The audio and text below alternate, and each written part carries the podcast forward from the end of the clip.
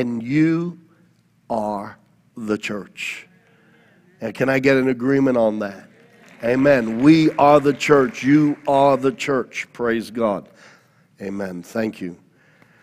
This morning, my message is entitled uh, Shutting the Door on Rejection. I started a series called The Spirit of Offense, and I've talked about offense. By the way, I've not preached on this here, uh, but let me make something very, very clear. One of the spirits that will travel with offense is the spirit of gossip. Soon, as soon as a spirit is offended, a person takes offense, some stronghold around them takes offense, and it is a stronghold. It wants to immediately get people on side. Gossip is a spiritual action.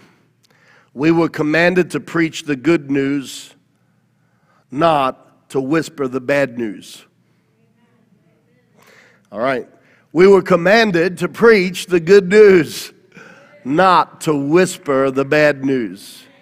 And the, the whole objective of the spirit of offense the whole reason why he will gossip and try to get people on side is to bring division, but all it is is a means of deflecting so that he stays entrenched in the wound that we carry and we make the issue about someone else and something else. And gossip is always a party to that. And I just want you to understand these things, understanding the spirit world. Look, we don't major on the devil, we major on his defeat. I'm bringing the band back. You all did better when they were singing. I said, we don't major on the devil, we major on his defeat. His defeat is absolutely central to the cross of Jesus Christ. At the cross, there, a bridge was made between God and humanity, but in that bridge, he also put the enemy under his feet, raised us up where he is, so that the enemy is under our feet. And sometimes in church, um, you know, talking about the enemy gets the enemy uncomfortable. We think we get uncomfortable. What we don't realize is that strong man who wants to hide in our attitudes is what's really getting uncomfortable. I can tell you this not only does the enemy know you, he knows a lot about you. We see in the, in the book of Acts when seven uh, sons of a priest were trying to cast a demon out, they said, We command you to come out in the name of Jesus Christ, whom Paul preaches. Just like God doesn't have secondhand relationships, the devil will not respect a secondhand relationship. Uh, and, uh, but he will recognize a bona fide, born again, spirit filled, Bible based Christian. Amen. And so that those demons said, Well, Paul we know, and Jesus we know, but who the heck do you think you are? And the devil knows about us, but sometimes in the church, while we know the enemy, we don't want to know about him. If the devil knows more about you than you know about him, he has an unfair advantage. And it is my job to give you every tool in the tool chest and to give you the full gospel so that you have every advantage over the enemy and he will never have place in you. Can I get an amen? Amen. Thank you. Amen. Praise God. I want to start with Malachi chapter 4, verse 1 to 6, and it could seem like a scripture out of left field, but just give me a moment to, to uh, dress it and bring it into context. In Malachi chapter 4, starting with verse 1, this is the last chapter of the last book of the Old Testament. And God is speaking to us, actually, because He's talking about what will happen just before the day of His wrath that comes on the world. I've been saying for months and months, I believe that we're in the last of the last days. So, what this chapter is talking about is imminently ahead of us. And this chapter talks about what God wants to see happen just before the imminent wrath of God that comes on the world. You and I, if you are born again, you are the bride of his son. The day of the Lord is a day of judgment on the world. He's not going to leave his son's bride here to face his wrath. Amen. Absolutely. Absolutely. And uh, but let's read this here for a moment. Surely the day is coming; it will burn like a furnace. All the arrogant and every evil doer will be stubble, and the day that is coming will set them on fire, says the Lord. Not a root or a branch will be left to them. But for you who revere my name, the Sun of Righteousness will rise with healing in its wings and you will, in its rays, and you will go out and frolic like well fed calves. Then you will trample on the wicked, and they will be ashes under the soles of your feet on that day when I act, says the Lord Almighty. Remember the law of my servant Moses the decrees and the laws that I gave at Horeb for all of Israel. The decrees, the statutes, the laws of God are principles. They are principles of life.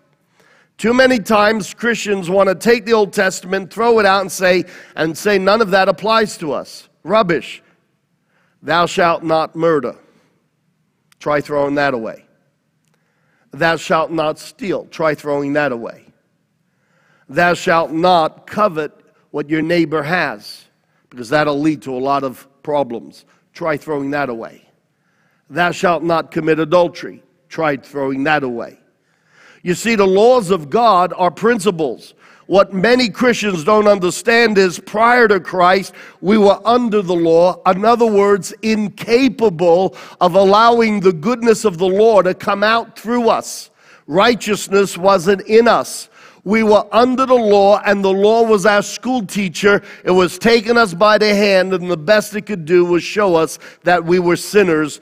We were bound by sin. We were under the tutorage of the law, and we were less capable than the standard that the law projected.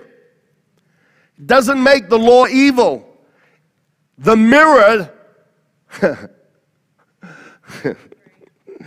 I look in the mirror, it's not the mirror that makes me look ugly before I brush my hair and shave and, okay? It's not the law that's ugly. If it by itself could impart life, God would have had it impart life. It cannot. All it can do is show us a reflection of what the standard was before the fall. And people want to throw the law away. And they say, I'm not under the law. You're right. I'm not under the law.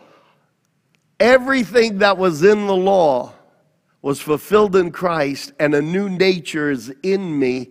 And I don't need the tutelage of the law to show me what I need to do. The power of righteousness lives in you, and the power of righteousness lives in me. That doesn't mean we discard the principles of the law of God. Absolutely not. Some of those things are principles. Let me ask you, how many of you got, got born again? Could I see your hand? How many of you got born again? Ever since you got born again, how many of you have decided to throw away the laws of the natural world and routinely jump off the Empire State Building? Could I see your hand? Principles are principles, and they're there for our protection. And so in Malachi, he says, Remember the law eh, of my servant Moses, the decrees, the laws that I gave him at Horeb for all of Israel.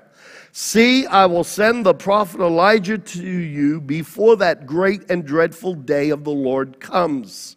He will turn the hearts of the parents to their children, and the hearts of the children to their parents, or else I will come and strike the land with total destruction. The mere fact that God has to say, I will turn the hearts of the parents to the children and the hearts of the children to the parents, the mere fact he has to say it is uh, indicative of the fact that rejection is a curse. And there is an issue of rejection. From this passage, we see relationship. It talks about relationship. Isn't it interesting? The Old Testament opens up, uh, starts in the book of Genesis with man in the garden in relationship with God until the fall. And God doesn't leave the garden until he prophesies that he's going to bring a, re- a, redemption and a restoration of the relationship. He doesn't leave the garden until he does that. The, you know, the enemy just threw a wrench in the works with Adam's agreement, but God doesn't leave that realm without prophesying redemption. And so the book of Genesis starts with relationship and the, and the Old Testament ends with God again speaking and prophesying about restoration of relationship. The New Testament starts with the four Gospels, and God, the Gospels are God heralding the good news that He's come to restore and reinstate humanity through His Son, Jesus Christ. Relationship. And the New Testament ends with the book of Revelation, and the very last two chapters of the book of Revelation are all about the restoration of all things, the restoration of everything how it was before the fall.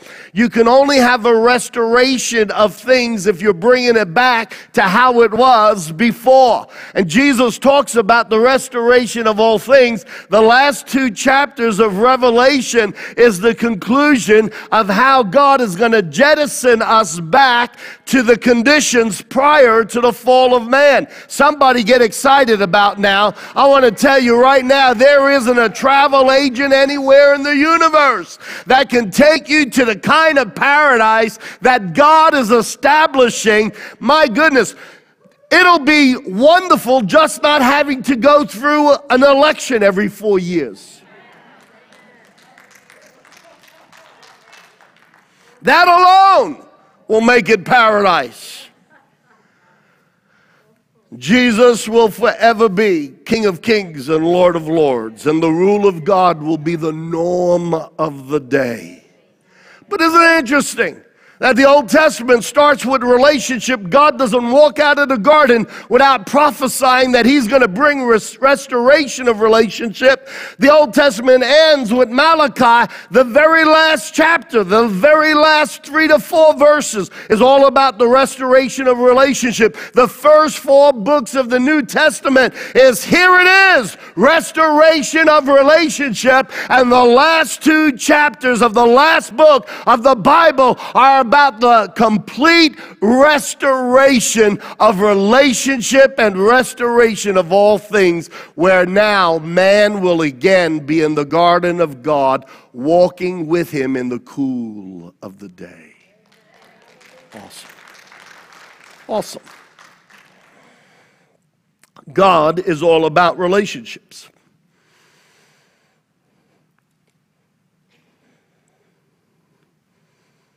I want to talk to you, continuing in this series, because rejection is relationship gone wrong.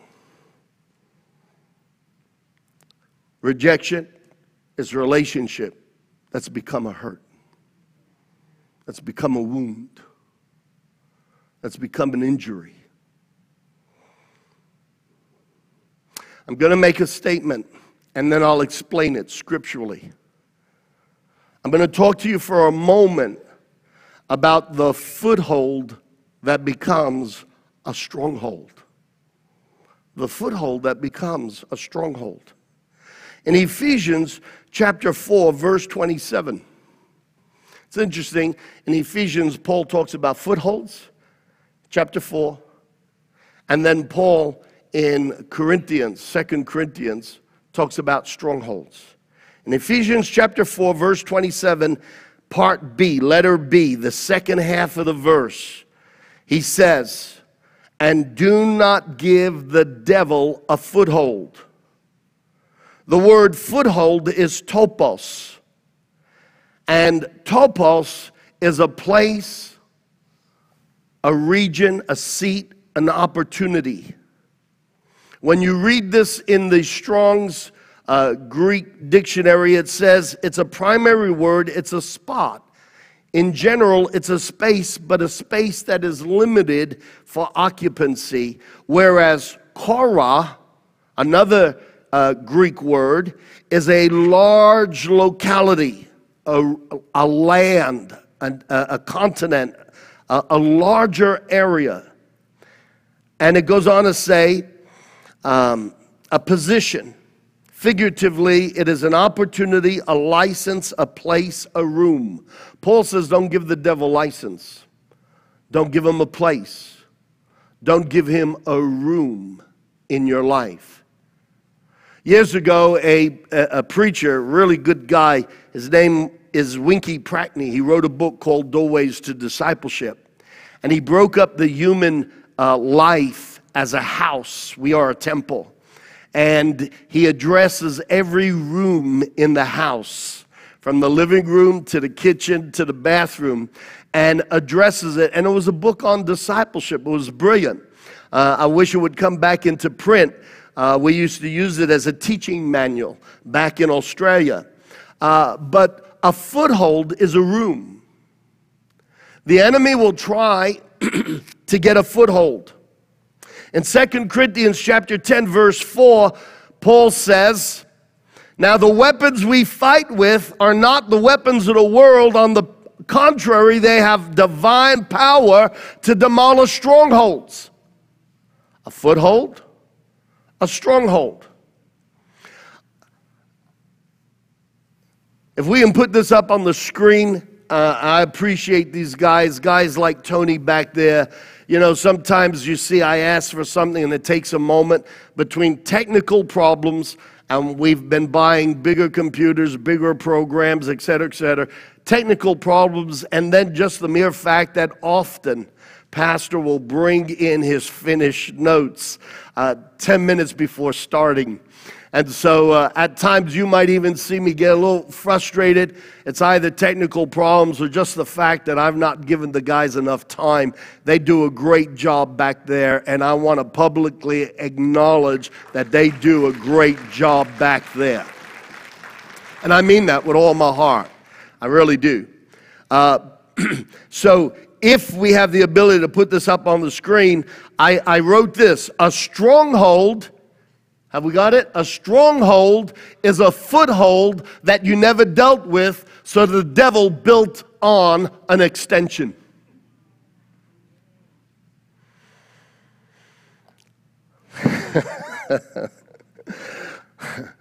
a stronghold is a foothold that you never dealt with, so the devil built on an extension.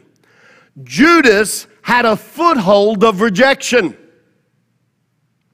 He was so worried about whether or not he'd have money. That money became his obsession, but it started with a fear that he wouldn't be looked after. I don't know what went on in his childhood. I don't know what went on in his family, but money became an obsession because the lack of money or the fear of being left without. And it created other entities that joined in with that rejection covetousness, greediness, the lusting after what other people have. And when it came to the time where Mary, the sister of um, Martha, there, I was looking for the brother, but Martha will do. Thank you for getting me, throwing me a lifeline. There you go. Lazarus, yes. Uh, Mary, she, she anoints Jesus' feet, and a few days later, an unnamed woman, also with a year's worth of nard, anoints his head. Very prophetic. You can listen to the earlier sermons. You, I actually break that down. And Judas gets indignant. And he's worried about that money could have been used for the poor. But the truth of the matter was, and John says it in his gospel, Judas wasn't concerned about the poor. If he was, he wouldn't have been stealing from the treasury bag himself. Yeah. The only person that Judas thought was poor was himself. But the fear of not being provided for is a form of rejection. And what was a foothold in Judas became a stronghold that in the end took him out. Either we take out footholds when they're only footholds, and if we don't, a stronghold is a foothold we never dealt with, and so the enemy built on an extension. Good preaching, Pastor Rob. I, I thought that was good. Amen. Anyway, here we go. A stronghold is made of several entities working together for the gradual destruction of your life. A stronghold is made up of several entities. Yes, I am talking about demonic powers. I am not going to hide that. I'm out to do war today. I'm out to bring deliverance in the name of Jesus. I'm tired, you know, absolutely. I'm tired. People in their 60s, 70s, and 80s still struggling with issues from when they were five years old. And, I'm not tired of them. I'm tired of how the, the enemy, you know, in the Garden of Eden, God in his prophecy said that Satan's serpents, all right, his demons will bruise the heel of humanity. I talk about the bruises of Satan. Uh, not his bruises. He didn't get bruised, he got crushed. But the enemy and all of his demons have been putting their venomous fangs into the descendants of Adam and Eve. Through the history of humanity, there is one thing that is constant, and that is that everyone has been bitten with the poison of wounds and devastation, rejection, fear, abuse, etc., etc., etc. And on the cross, Jesus didn't just say, It's finished. He said, Enough. Hallelujah. Enough. He came to set the captives free. And I'm so glad for that. Praise God. A stronghold is made of several entities working together for the gradual destruction of your life. This is called the anointing of the demonic realm. The anointing of the demonic realm. I, I don't have time today. Uh, God spoke to me very clearly back in Australia. Uh, an amazing experience, a supernatural experience that I went through. And I woke up sitting upright in bed, cold sweat, heaving out of breath, and weeping my eyes out at the, at the dream that I had just had. And I heard God say, In a few days, I will teach you about the anointing of the demonic realm. Some of you have heard me preach on it. I don't have time to elaborate on it today. But in short, let me explain. Everything that God does, the enemy counterfeits. What God does, He does for good. What Satan does, He does for evil. So, just like the laws of aerodynamics can be used to spread the gospel everywhere and bring the healing gospel of Jesus Christ to a broken world. The laws of aerodynamics can be used by an agent of evil for evil to bring nuclear weapons and bombs and dropping them on people's lives. We understand? So the principles of God can be used. They're still laws, they're principles. They'll work. And so the enemy uses the principles of God. It's called the anointing of the demonic realm. This principle is found in Ecclesiastes chapter 4, verse 12. By the way, I've made copies of the notes today because I believe it would be extremely beneficial and I think people will want them. If you don't, that's fine. But I believe that this is a deep study that will help bring clarity and absolute healing and deliverance in your life. Ecclesiastes chapter 4, verse 12 says that a cord of three strands is not easily broken. That's why the prayer of agreement is a powerful thing. A cord of three strands is not easily broken, it's a principle. That's why the Son of God came preaching the will of God he became the spoken word of the will of God, and the Holy Ghost anointed the word of God. So, God the Father, God the Son, and God the Holy Ghost, whenever you preach the word of God, that is the will of God, and the Holy Ghost will always be around to bring the anointing because he will always accomplish what God's will is. Can I get an agreement? Absolutely.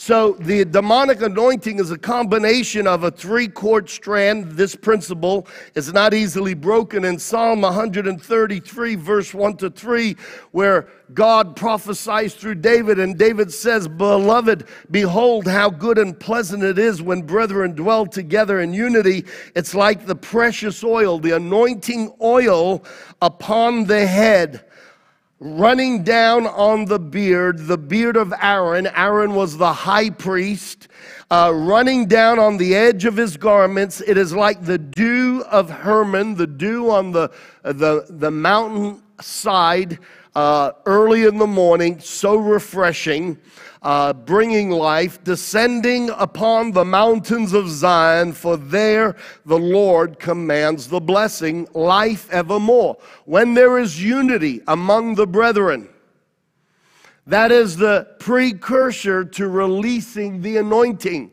If God's going to command the blessing forevermore, He's going to release the anointing, isn't He? When brethren come together in unity. I say brethren because the premise is we start with doing the will of God.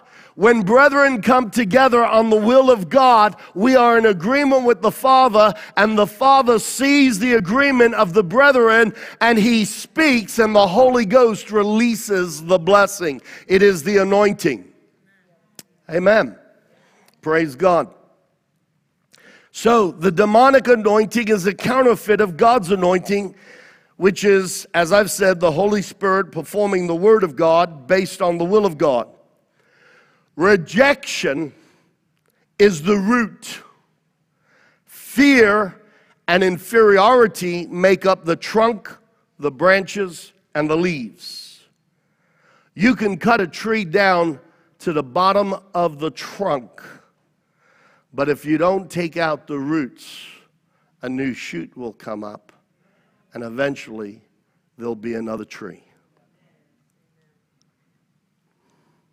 Roots are very important. So I said I was going to take a moment to just talk about footholds and strongholds. Now we're going to bring it back to Malachi. God's all about relationship. The devastation of relationship is rejection.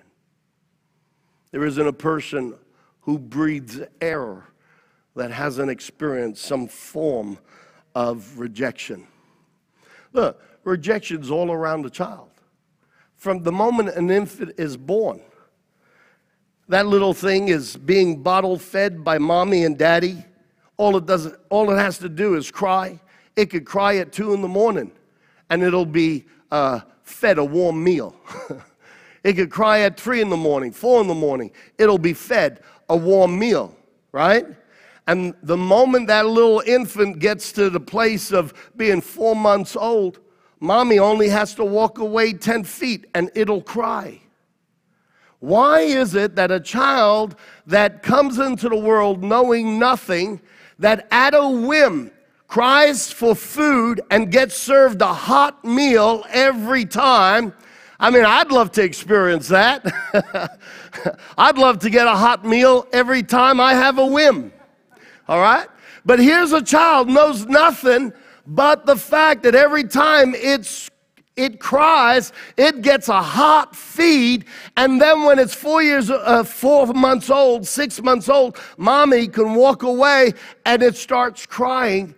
The seeds of rejection are already in the curse from childhood. If, how many of you ever noticed how easily a child feels rejected? Abs- is that all? Participation is a great way to encourage the preacher. How many of you ever noticed how easily a child feels rejected? Their upper lip starts quivering, you know, it's like daddy walks out the door. Ah! Yeah. And uh, re- rejection. Ah, praise God.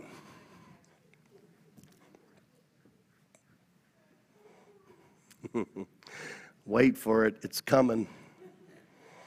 It's coming. Rejection is the root. Fear and inferiority make up the trunk and the branches and the leaves. You know, the branches and the leaves create a distraction. People don't walk around a cultivated, landscaped yard. A city that is well landscaped. People don't go around and say, wow, doesn't those daisies and daffodils have beautiful roots? My goodness, look at the roots under that Cuban palm tree. The branches, the leaves, the flowers are a distraction that keep you away from the roots. And as it is in the natural, so it is in the spiritual. Jesus said in Matthew chapter 22, verse 37 to 40, that all of the law and all of the prophets, the law such a terrible thing. All of the law and all the prophets hang on this love God with all your heart, love Him passionately,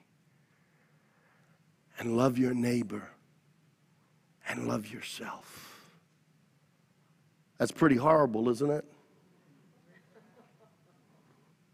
All of the law and all of the prophets, let's see, that's the whole Old Testament, comes down to this love God passionately and love yourself and love other people the same way you love yourself.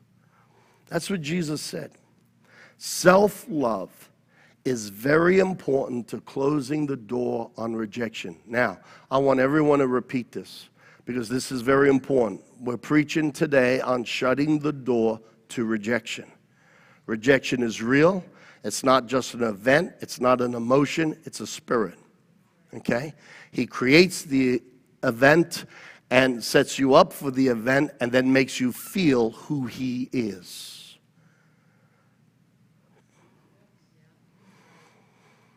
An angry spirit, a spirit of anger, is an angry spirit.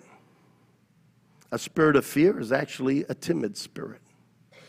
And a spirit of inferiority is exactly that. A spirit of lust, a person who struggles with a spirit of lust, sees through the eyes of lust, hears through the ears of lust, feels the emotion of lust. That's what a stronghold does. He creates a wound and then personifies his thoughts, his feelings, his perspectives through us so that we're constantly seeing life through a jaded lens. Amen. Absolutely. And uh, so uh, Jesus says, all the law and the prophets hang on this love God, love yourself, and love your neighbor. Self love is very important. So repeat after me, everybody. Self love is very important to closing the door on rejection. See, rejection comes with fear and inferiority. A three stranded cord is not easily broken. The three of them work together to bring about your destruction. They work together to steal from you the joy of life. They work together to steal from you the assurance that your wife loves you, your husband loves you, uh, your mother loves you, your father loves you, that people care about you. They work together to steal, they work together to kill, and they work together to bring destruction. It is the anointing of the demonic realm. The devil's not clever, he just copies what he saw God do. Rejection comes with fear and inferiority. Now, listen, this is good. And I think we're going to thank you. Look at that. They're doing it one line at a time as well. Thank you. Awesome. Uh, I didn't tell them to do it, but they caught it. Good on you guys. Rejection comes with fear and inferiority. Fear will tell you what will go wrong and what will happen to you. Fear will tell you what will go wrong. The spirit of fear will talk to you. And it'll tell you what's going to go wrong. The fear of failure. It'll tell you what's going to go wrong. It'll tell you things that'll happen to you. It'll speak these negative words of destruction. That's what fear speaks. Fear speaks, rejection speaks, inferiority speaks. Inferiority will tell you you're a failure, you're inferior, Why would anyone ever love you? You're not worth protecting. Can we? They'll get it in a minute. It's probably the computer playing up. Inferiority will tell you. So, fear will tell you what will go wrong and what will happen to you. Inferiority will tell you why. You're a failure. It'll tell you why all that will happen. You're a failure. You're inferior. Why would anyone ever love you? You're not worth protecting. And when you struggle with inferiority, as many people do, they hear these things all the time. They think these things all the time. You think it's just your thoughts. They may have become your thoughts, but they didn't start as your thoughts. Fear and inferiority will speak to you until you learn to speak their language. Fear and inferiority will speak to you until you learn to speak their language. What, is, what do parents do with a newborn? Hello, hello, hello. You're so cute. You're so cute. What do you want? What do you want? You want some milk? You want bubba? You want bubba? Want to go to bed with some bubba? I'll give you some milk. Yeah, yeah, yeah. Oh, you're so beautiful. And what happens? We keep doing that. Like a bunch of nerds. We just keep doing it. Oh, until finally the baby starts to grow enough to repeat what they heard. Line upon line, precept upon precept. Fear and inferiority will speak to you until you learn their language and you start speaking the same language.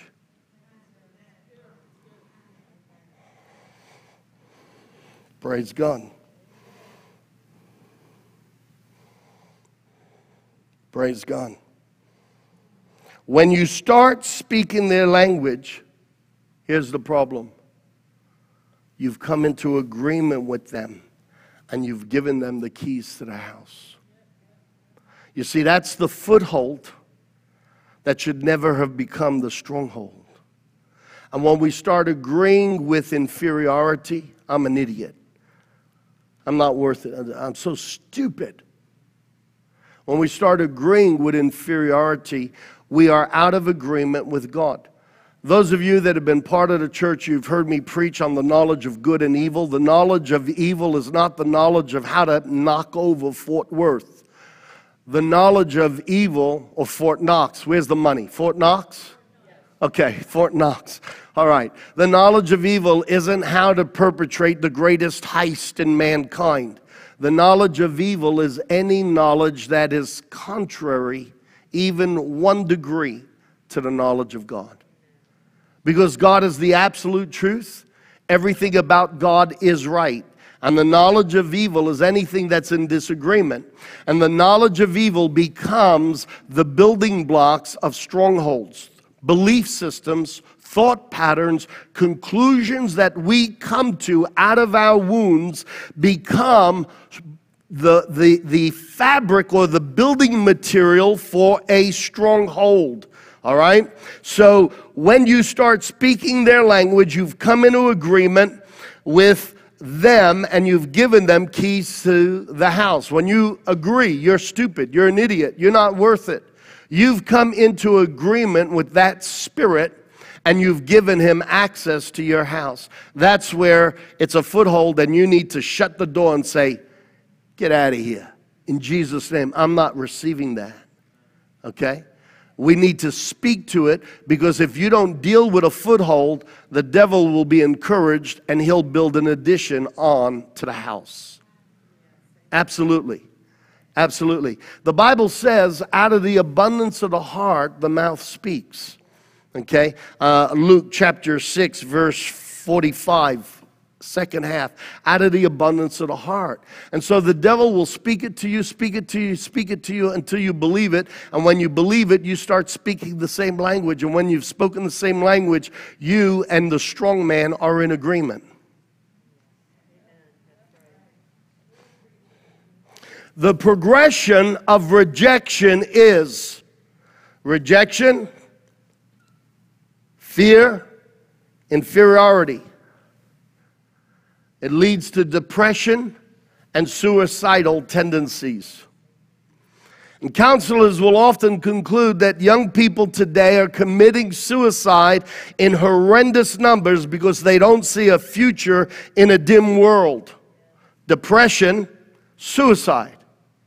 But I told you that rejection is one of the sneakiest strongholds that there are. He must remain hidden.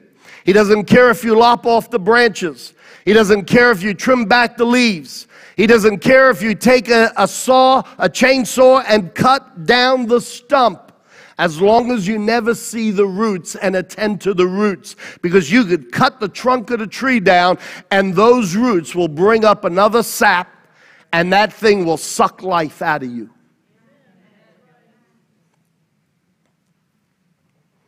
So people often, counselors will often think, well, yeah, you know, the kids are in depression and they're suicidal because they don't see a future in a dim world. Now listen, I'm going to spell a word in a moment. You could get offended if you want. I'm too concerned about just making a point and speaking the truth. I hope you don't get offended and I want you to hear me. To put it blunt, the problem isn't that they don't see a future in a dim world. The problem is that they don't see a world that gives a DAM about their future. In other words, what I'm saying is that the issue really comes back to rejection. And most people don't realize it comes back to rejection. But what a lot of young people and what a lot of people struggle with is the fact that they, they live in a reality of suicidal tendencies and it's fueled by uh, uh, fear, which assures them that they will feel, fail, sorry, that they will fail.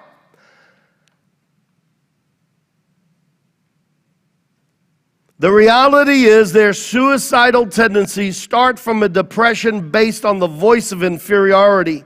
It says, I don't have what it takes to make it. It is then fueled by fear, which assures them they will fail. What most people miss is that it comes back to the root of rejection that says, life, the cosmos, Mother Nature, God didn't deem them valid enough to give them what it takes to make it. Rejection. Rejection. Rejection is always hidden because it's the root. You can cut back the branches, like I said, you can cut back the foliage, but if you don't get to the root, let me be really blunt here and let me address a white elephant that's often in the room, and we don't like to discuss things like this in church. But I'm here to set the captives free. Statistics say that two out of three women have been sexually abused. Statistics say that one out of every three men have. Sometimes it's same sex abuse, same, sometimes it's opposite sex abuse. You don't have to look shocked that I'm saying it. This is just a reality and if we were honest, we'd be saying, uh huh, amen. And you don't have to say amen. Uh, I don't want to draw attention to, to you, I want to draw attention to the issue. But even in the cases of sexual abuse, any form of abuse, but even sexual abuse, do you know that the root behind all of it is rejection? It is. Because intuitively, as a child, you know that the person who is older than you is supposed to be a guardian. And they did not protect a sacred site. Hello? And their lack of protection, it's just intuitive.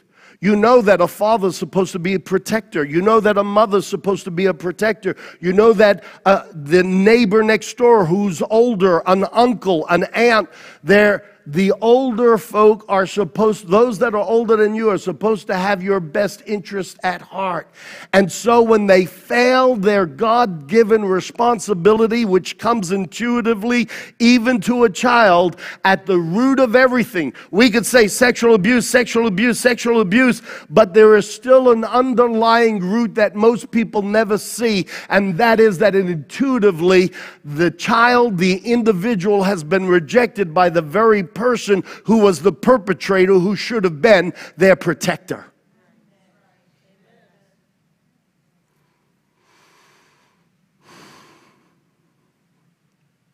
Not trying to stir up a hornet's nest. To stir up a hornet's nest is just to get bees angry. I'm out to kill the whole squad. Right, Hallelujah. Right,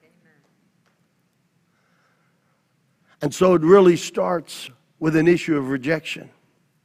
And that's why when we've experienced sexual abuse, we have such trouble trusting authority figures.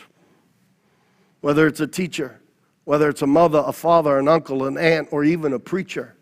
We struggle with these things because the very root of it comes back to a form of rejection. I'm not saying rejection is the only issue, but I am saying that it's the roots hiding underneath. Do you know that when Lucifer fell, the Bible says he left his estate?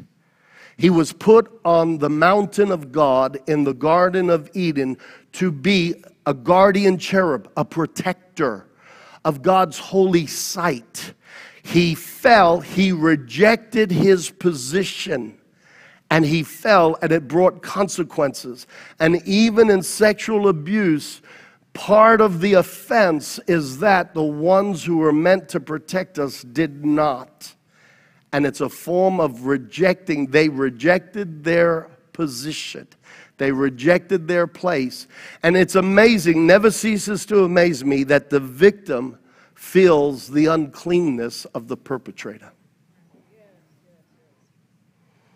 It's getting very quiet here. The victim often feels like they're the dirty one.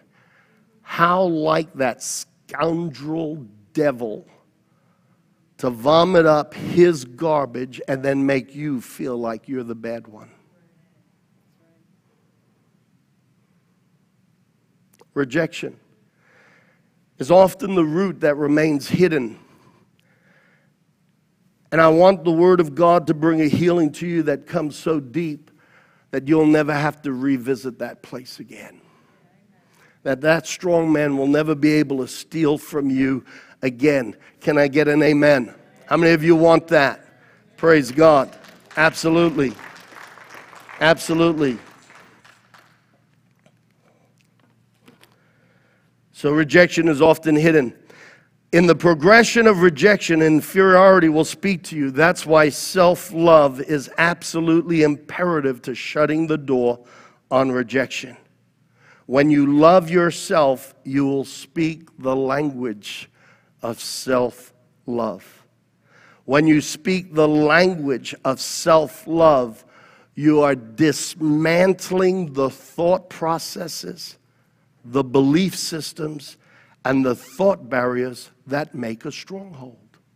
You see, when you start to speak self love over yourself, when you start to make positive affirmations, when you're saying you're an idiot, you're stupid, oh, well, I'm a, I'm a jerk, I always fail, I'm no good, oh, that won't work out for me, I was the runt of the litter.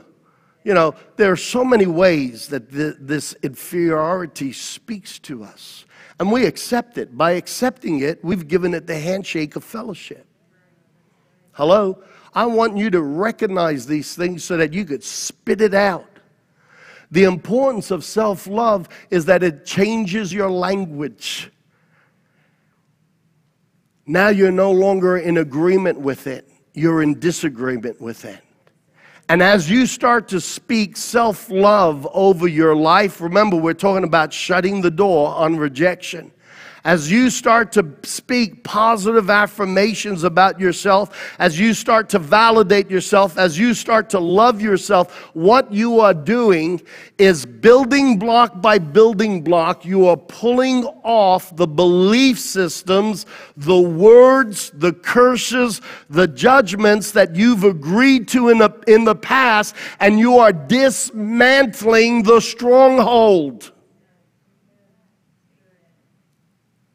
And when you dismantle the stronghold by pulling these thoughts apart through self love, uh, affirmation, speaking what the Word of God says about you, uh, when you speak the language of self love, you are coming out of agreement with the strong man who used to live in the stronghold.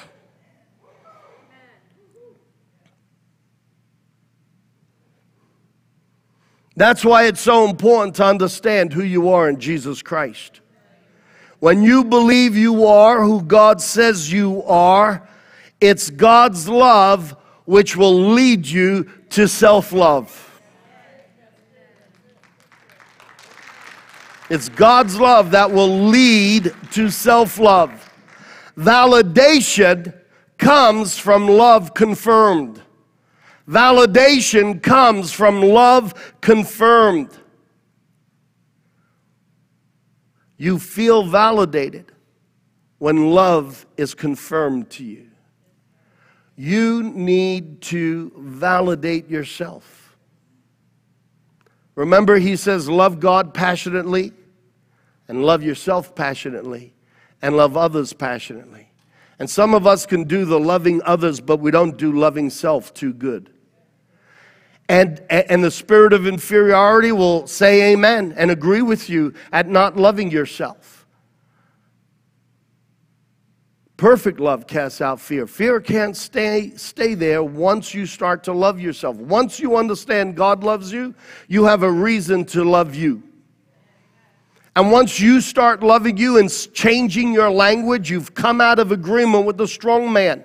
As you speak the language of self love, you are literally block by block, timber by timber, brick by brick, mortar by mortar, you are dismantling the stronghold, and the strong man has nowhere to hide.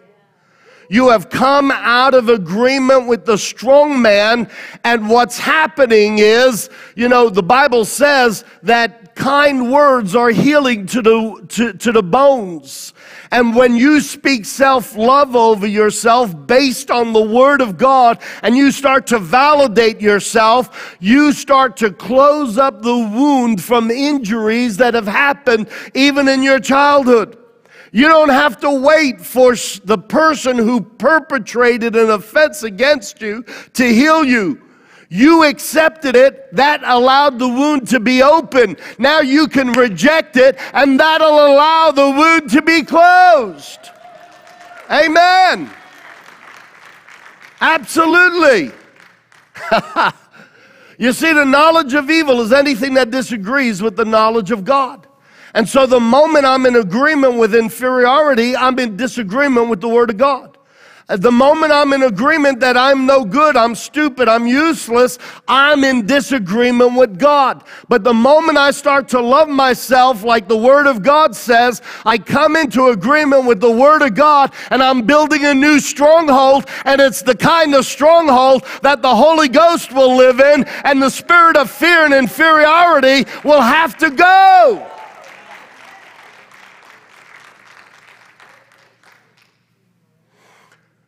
Validation comes from love confirmed. Don't wait for somebody else to confirm their love for you. You confirm your love for you based on the knowledge that God loves you. Amen. Absolutely. Self love comes from agreeing with God that you are worth loving.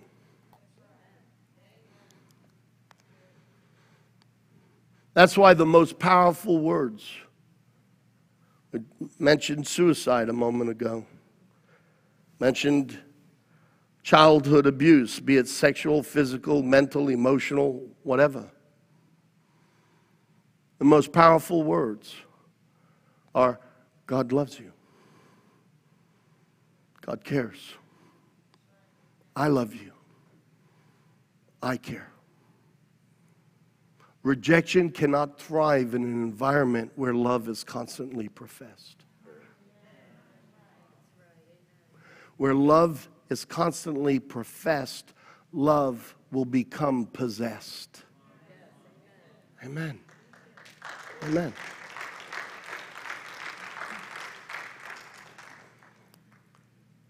You, you see that God closes out the Old Testament and says, I want to restore a relationship between parents and children and children and parents.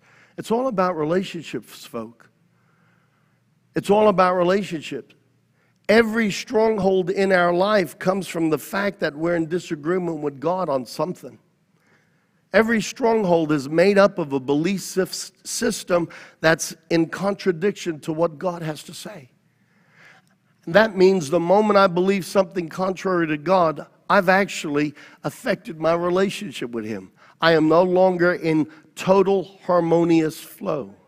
And the best way to stay out of a stronghold is to stay in the Word of God. you know, one of the devil's strategies, so subtle, keep church short so that people aren't in the Word, and keep the Word bland so that people don't get offended. The best way for a stronghold not to exist is for you to get saturated in the principles of God's Word. And what I can't do on a Sunday morning, that's why I run Bible college. Listen, if you think this is good, Bible college, I'd be doing this on a three hour basis. I could easily preach this for the next three hours. I'm not going to do that to you, all right? I'm basically out of notes for today, so I'm not doing that to you. But why am I so. Uh, enthused about Bible college because we have created a church culture where you, people don't want to go to church if church is two hours.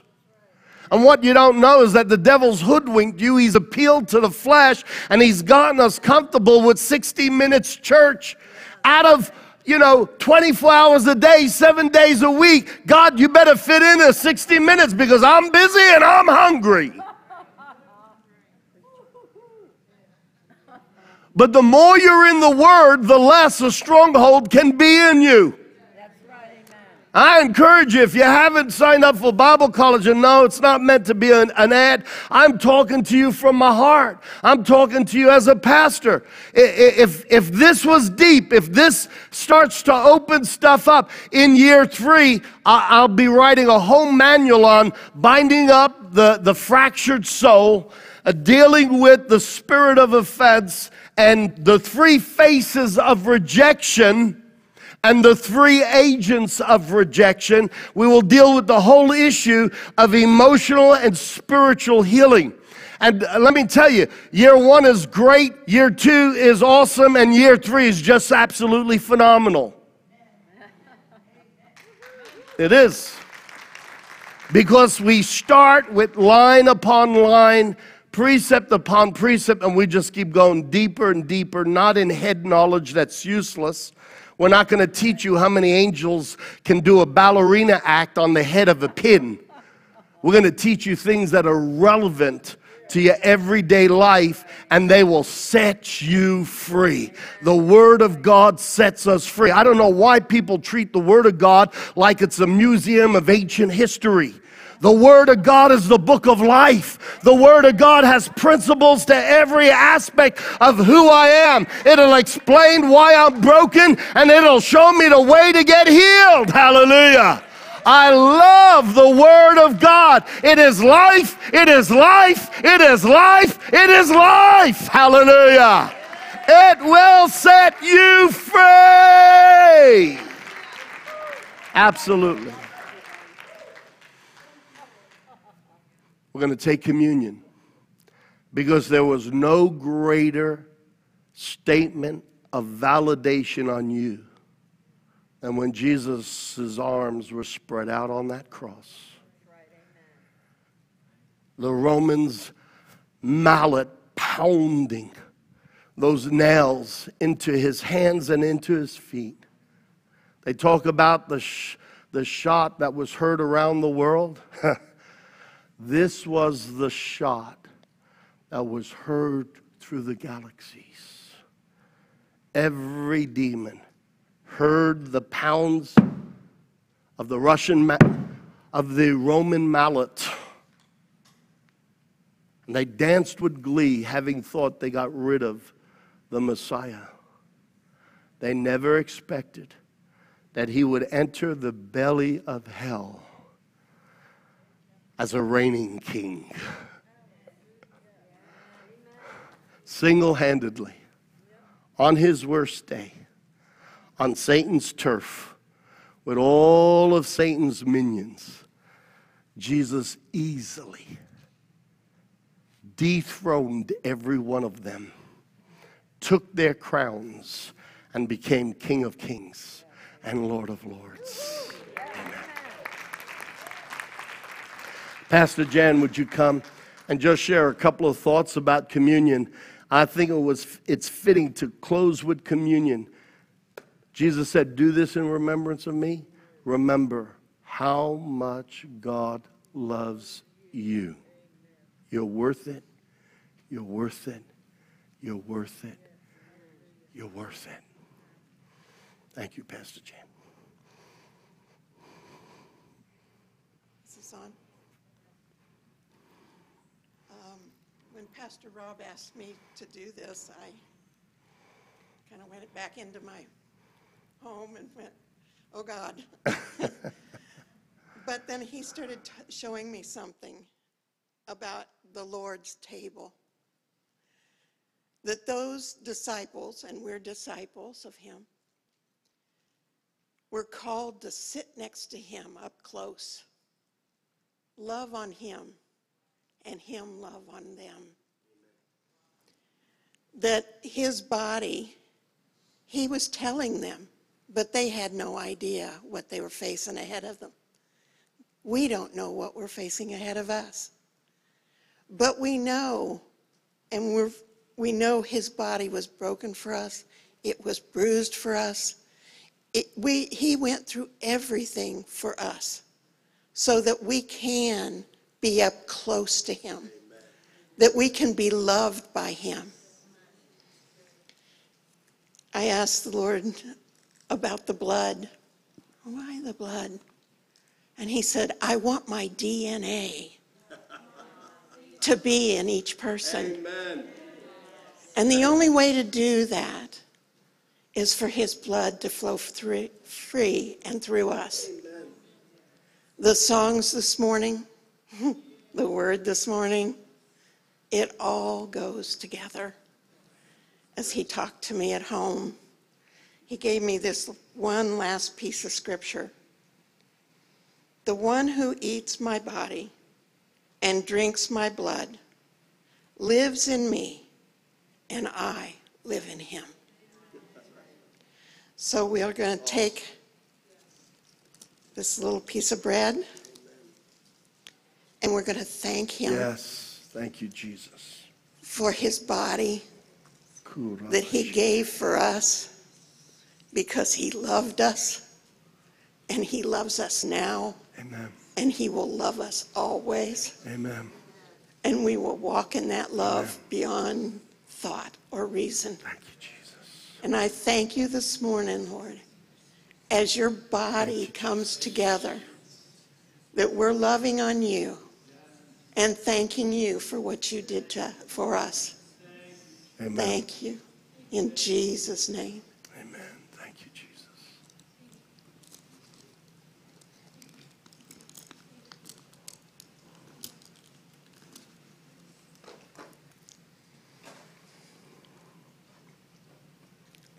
Lord, Thank you, we thank you for what you did with your blood. That you're wrapping it through us and over us and around us. That you're changing our DNA into yours. Amen. We Amen. thank you for your pulling of your love on us, Lord God. We thank you for the blood that was shed for us. We thank you, Lord, in Jesus' name. Amen. Amen. Praise God. He said to remember. And I said, Lord, what did they have to remember? They, you hadn't left them yet. And he said, remember to sit at the table with me. remember that I want to sit with you Amen. and love on you.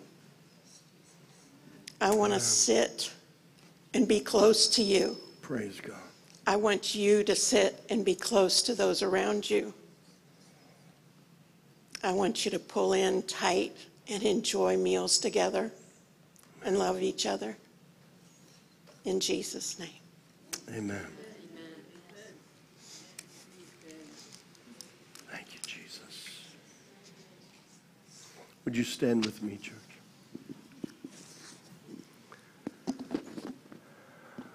Pastor Steve, I know that I'm notorious sometimes how hard would it be for us to sing that refrain, I believe I am who he says I am? If I could have the whole team come on out the front. Church, I don't think there's a greater way that God could say, I love you. It doesn't matter where we failed, it doesn't matter how we failed. Why is it that religion is more apt to bring rejection when God sent his son to bring acceptance? He loves us. He wants to hold us and he wants to heal us on every level. He loves you. I, I, I hope I'm not wrecking your image of me, but I want to assure you I'm not perfect. I'm not always good. You see me up there? God loves me when I'm bold and I've got it together, and He loves me just as much when I'm making a mistake. Don't think, oh, if I could be like Pastor Rob. You're in the best place you could be because if you were like Pastor Rob, then God would have to love you through Pastor Rob. No, He loves you for who you are. He loves you, He accepts you. You're important to Him. He died, He sent His Son, He became flesh. He died for you. For you. Amen. We're going to sing this song in a second. This is an affirmation. I believe I am who He says I am. Self love starts with self talk. Inferiority is self talk. We talk to ourselves. I can love me because God isn't out of His mind. God's not stupid, He's not crazy. He found reason to love me. He found reason to love you. And I'm going to come out of agreement with the knowledge of evil and come into an agreement with the knowledge of good. And I'm going to agree with God. Yes, you found reason to love me. And I am loved. And I am worth being loved. Don't let the rejection from other human beings be the end of the sentence. Let God's love for you be the beginning of a new life. Amen. Amen.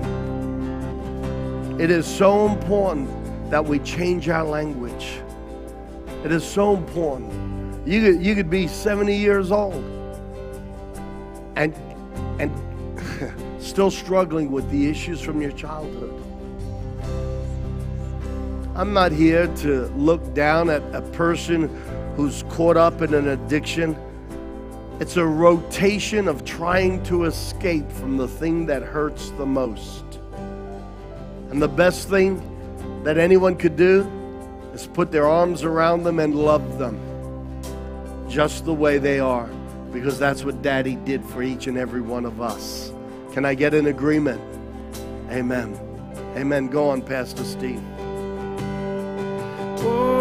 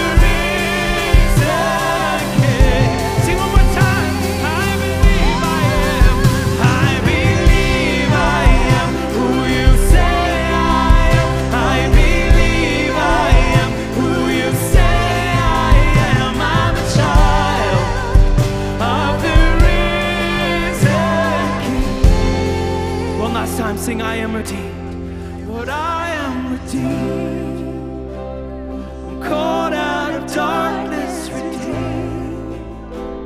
I'm anointed with oil, redeemed. Saved by grace, I am free. One time. Yes, I am redeemed. Called out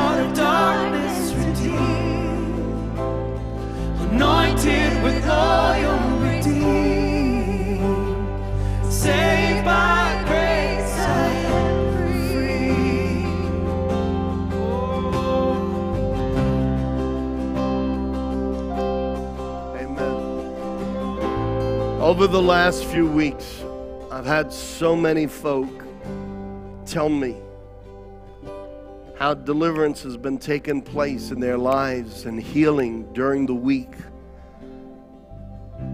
People have said to me, suddenly I started to remember these words being said over me. And they were able to finish the story with how God healed them and set them free from fear or rejection or some other stronghold. I want you to understand you can say you love you because God first said He loves you. And when you speak self love over yourself, you're coming out of agreement with the enemy and into agreement with God. Amen. If you're going to be in agreement with someone, be in agreement with God because it'll bring you life, it'll set you free. As imperfect as I am, He accepts me exactly how I am. And it's His love and unconditional acceptance that releases me from so many bondages and brokenness. And next thing I know, I've changed. I've walked free from issues that I tried to break free from. Amen. Amen. Father, I believe that your Holy Spirit will continue to minister to people through live stream as well as those that are here. And you will reveal things and you will help them to come to the place of rejecting it and changing their language where they will no longer agree with the language of the strong man, but agree with the language of your heart. Now, thank you, Father, that captives are being set free. In Jesus' name. In Jesus' name. In Jesus' name. Next week, I'm going to talk to you about the three most important loves of your life. That's right, the three most important loves of your life. And next week, I believe, will be the conclusion to this series. I thought this week would. And then the Holy Ghost came on me, and I, I could have written a manual. I had to keep shortening it and shortening it. Um, but next week is going to be very practical, and it will be the application and uh, the conclusion to bringing healing into your soul. How many of you have found this series on the spirit of offense and the root of offense being rejection helpful and healing to you? Can I see your hands? Come on, let's give the Lord a praise offering for that. Amen. Thank you, Jesus. Thank you, Jesus. Thank you, Jesus. Well, you all be blessed and know this? Please know this. Your daddy really, really, really, really, really loves you. He loves you. You know, I got the notes here. You could come and help yourself to notes. Come here, Amber. Do you know this is one of my kids? Come here, Amber. And I love her. I love her. I love her. I love her. Amen. And I can't even come close to how much God loves her.